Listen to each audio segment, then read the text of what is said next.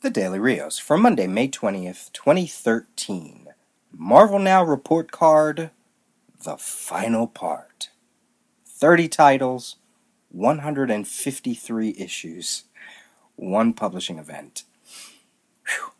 Marvel Now started on October 10th, 2012, with Red She Hulk 58 and Uncanny Avengers number 1.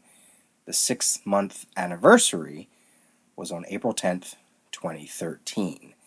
Including this episode, that's seven Marvel Now report card episodes taking a look at those first six months to determine which titles would make the grade and which titles would be sent to summer school. so much Marvel.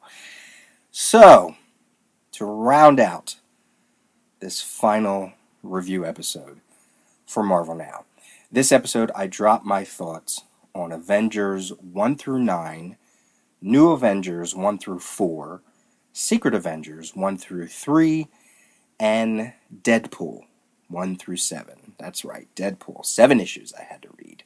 And because I like Tony Moore, even if this isn't quite the Tony Moore that I want to look at, I'm giving Deadpool a D minus.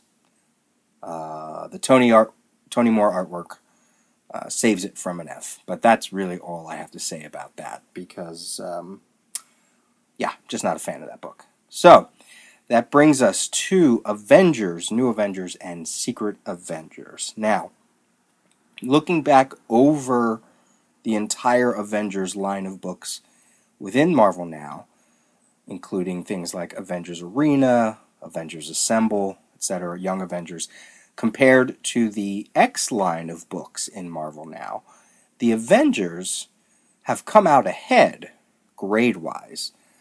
And these three titles uh, certainly help with that because I'm giving Avengers an A plus, I'm giving New Avengers an A minus, and I'm giving Secret Avengers a B plus. So we start with Avengers and New Avengers, both of these written by Jonathan Hickman. For Avengers, the artwork is by Jerome Pena, Adam Kubert, and Dustin Weaver. Uh, color artist Dean White, Justin Ponsor, and others.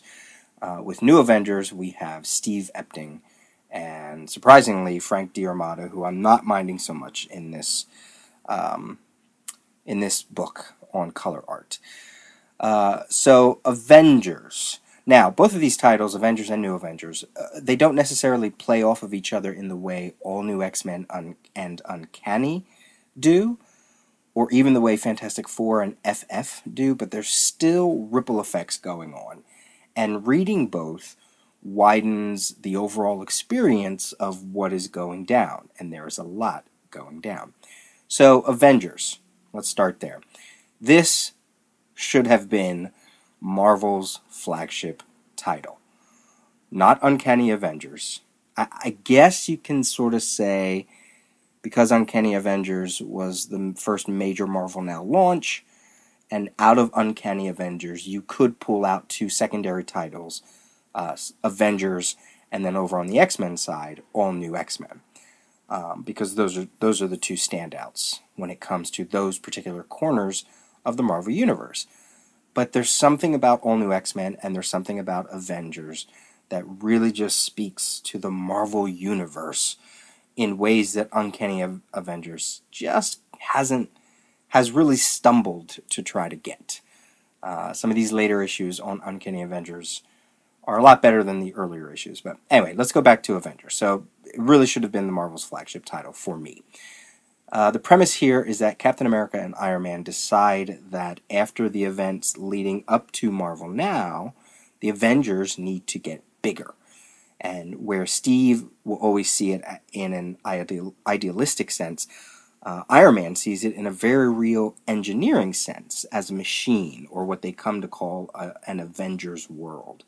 So they recruit Foundation members, which are very obvious Iron Man, Captain America, Thor, Hawkeye, Hulk, Black Widow, um, whoever else I'm missing.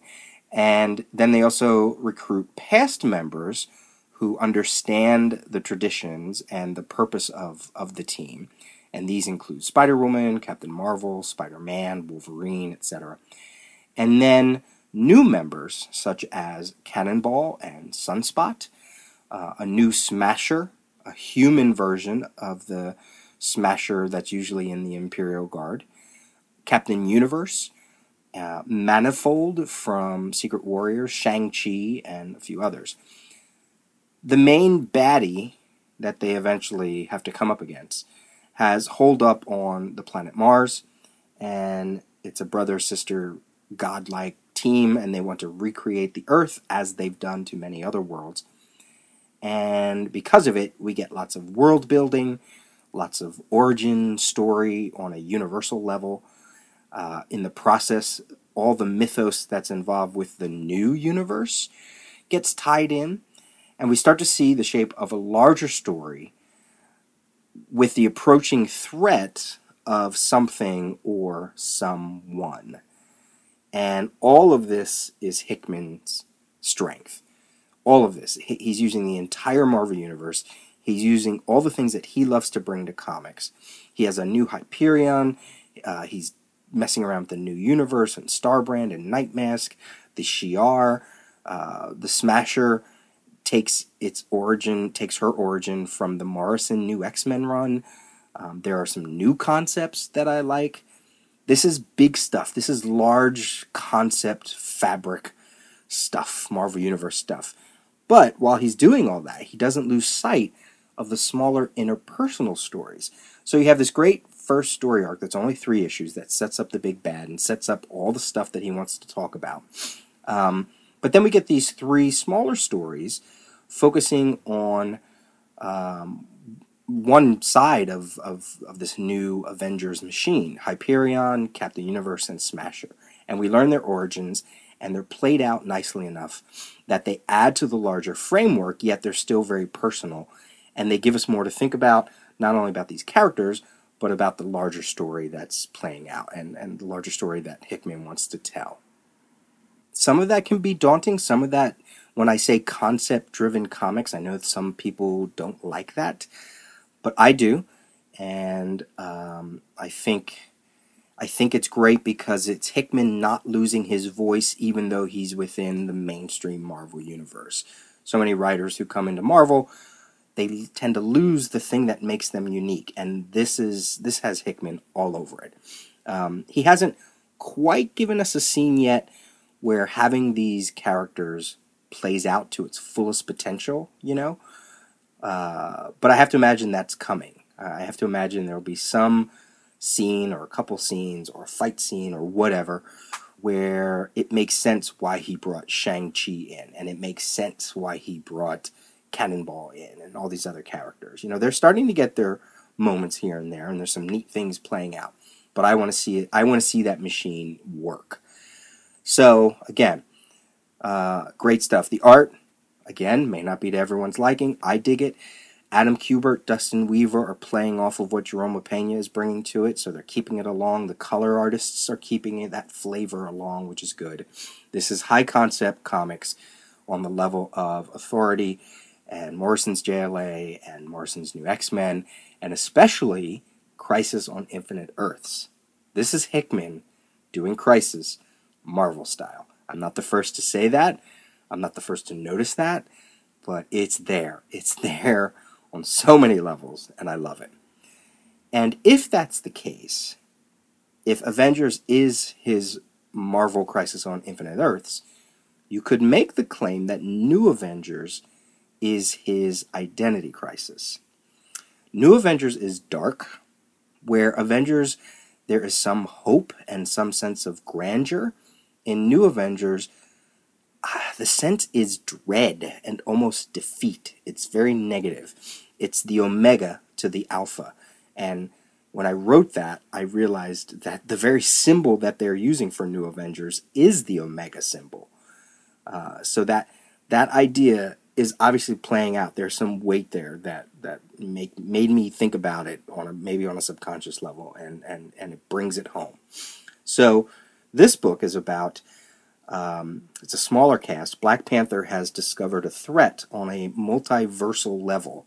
So he calls in the very group that he said he would never work with because he believes that they would bring about the destruction of their kind. Um, and that's the Illuminati. Doctor Strange, Iron Man, Namor, Reed Richards, Black Bolt, Captain America, although I'm not quite sure when he be- became aware of the Illuminati. I don't remember where that played out. Um, eventually, there's also a replacement for Professor X since he's dead uh, post AVX. So we learn of the threat. Again, it's a very crisis like destruction of worlds. We throw in some big baddies, we throw in Infinity Gems, some alternate Marvel universes, and this is the stuff that the Crisis Kid in me is made of. I like it. It's methodical, it's a little cerebral, it feels like you know what Star Trek Next Generation must feel like at times, where there's talk but big concepts, but also some action. It works. Um, I like the art more than I felt I would, given uh, Steve Epting and uh, Frank D'Armata on coloring. Steve Epting, the artist, that I sometimes feel is a little calm, a little too still for me, but it works for this book. Namor is a complete psycho, um, and Black uh, Black Panther is uh, you know this is this is there's a rivalry there because of events that have gone down where I guess Namor attacked Wakanda and basically and demolished a lot of it. So there's some, some rivalry there. Doctor Strange is real cold. There are a lot of big ideas brought into play, and some of that is spilling off into the Avengers in a very meaningful way. So these two books are a nice companion pair, and they have very different feel to it, uh, you know, each of them. But I, I dig it. I really do. I'm really digging this. And then you throw in Secret Avengers. I'm giving. I gave it a B plus. It's Nick Spencer. It's Luke Ross. Um, Shield wants to bring in some of the Avengers, and they bring in Hawkeye and Black Widow on missions that they don't always want them to know about. So they come up with a way that, uh, should they need to, they can zap their memories so they don't know what was going on, and that way they don't have to lie to the other Avengers about what they were doing. Um, Phil Coulson is in this, Nick Fury is in this, Daisy Johnson is in this, which I'm glad to see because sometimes Maria Hill can get a bit too overplayed. Lots of AIM stuff in these first three issues. It's a wordy book. Uh, there's decent enough artwork. Uh, it has some loose ties to the larger Avengers stories. Not much, just loose, very loose. It's more of an espionage book. Um, this is the closest thing to to a Gotham Central book in the Marvel universe. Um, I think I can I can say that. Uh, Mockingbird shows up. It's good. It's not great. It's good. Uh, but I'm I'm gonna read it just to see what they're playing with. They're they're able to play within the larger Marvel universe without it being high concept like the other two books. So there you go. Avengers A plus, New Avengers. Uh, what I give that an A minus, and uh, Secret Avengers B plus. The only reason I gave New Avengers an A minus is because probably because of the artwork a little bit. It's just you know it's just a little little stiff for me, but it's still a good book. So there you go. All of the Marvel Universe is done. The Marvel Now concept is done. If this is the first Marvel Now report card episode you've heard, I will actually give a rundown of all the titles. So, starting with the A pluses, and these are in order. Starting with the A pluses Avengers, all New X Men, Thor, Indestructible Hulk, and Uncanny X Men. The A minuses, New Avengers, Guardians of the Galaxy, and Captain America. Nova gets a B plus slash A minus. The B pluses are uh, FF, the book that Mike Allred is on, Thanos Rising, and Secret Avengers. The flat Bs are Wolverine and Fantastic Four. Avengers Arena gets a B minus. Red She-Hulk and X-Men Legacy both get a C plus slash B minus, mostly because they started off slow and then eventually, you know, they they picked up and I, I, I enjoyed them for what they were. Uh, the flat C's are Uncanny Avengers, Superior Spider-Man, and Young Avengers. The C minuses are Journey into Mystery and Avengers Assemble. The D plus slash C minuses are Thunderbolts, Savage Wolverine, and Morbius. These are books that I really don't care to read anymore, but there was something about them that I couldn't just give them a D or whatever. Maybe some of it is the art, maybe some of it is the concept. Um, the flat D's are Uncanny X Force, Fearless Defenders, and Iron Man. Deadpool gets a D minus, and Cable and X Force pulls up the rear with an F. there you go. Marvel Now report card, all wrapped up.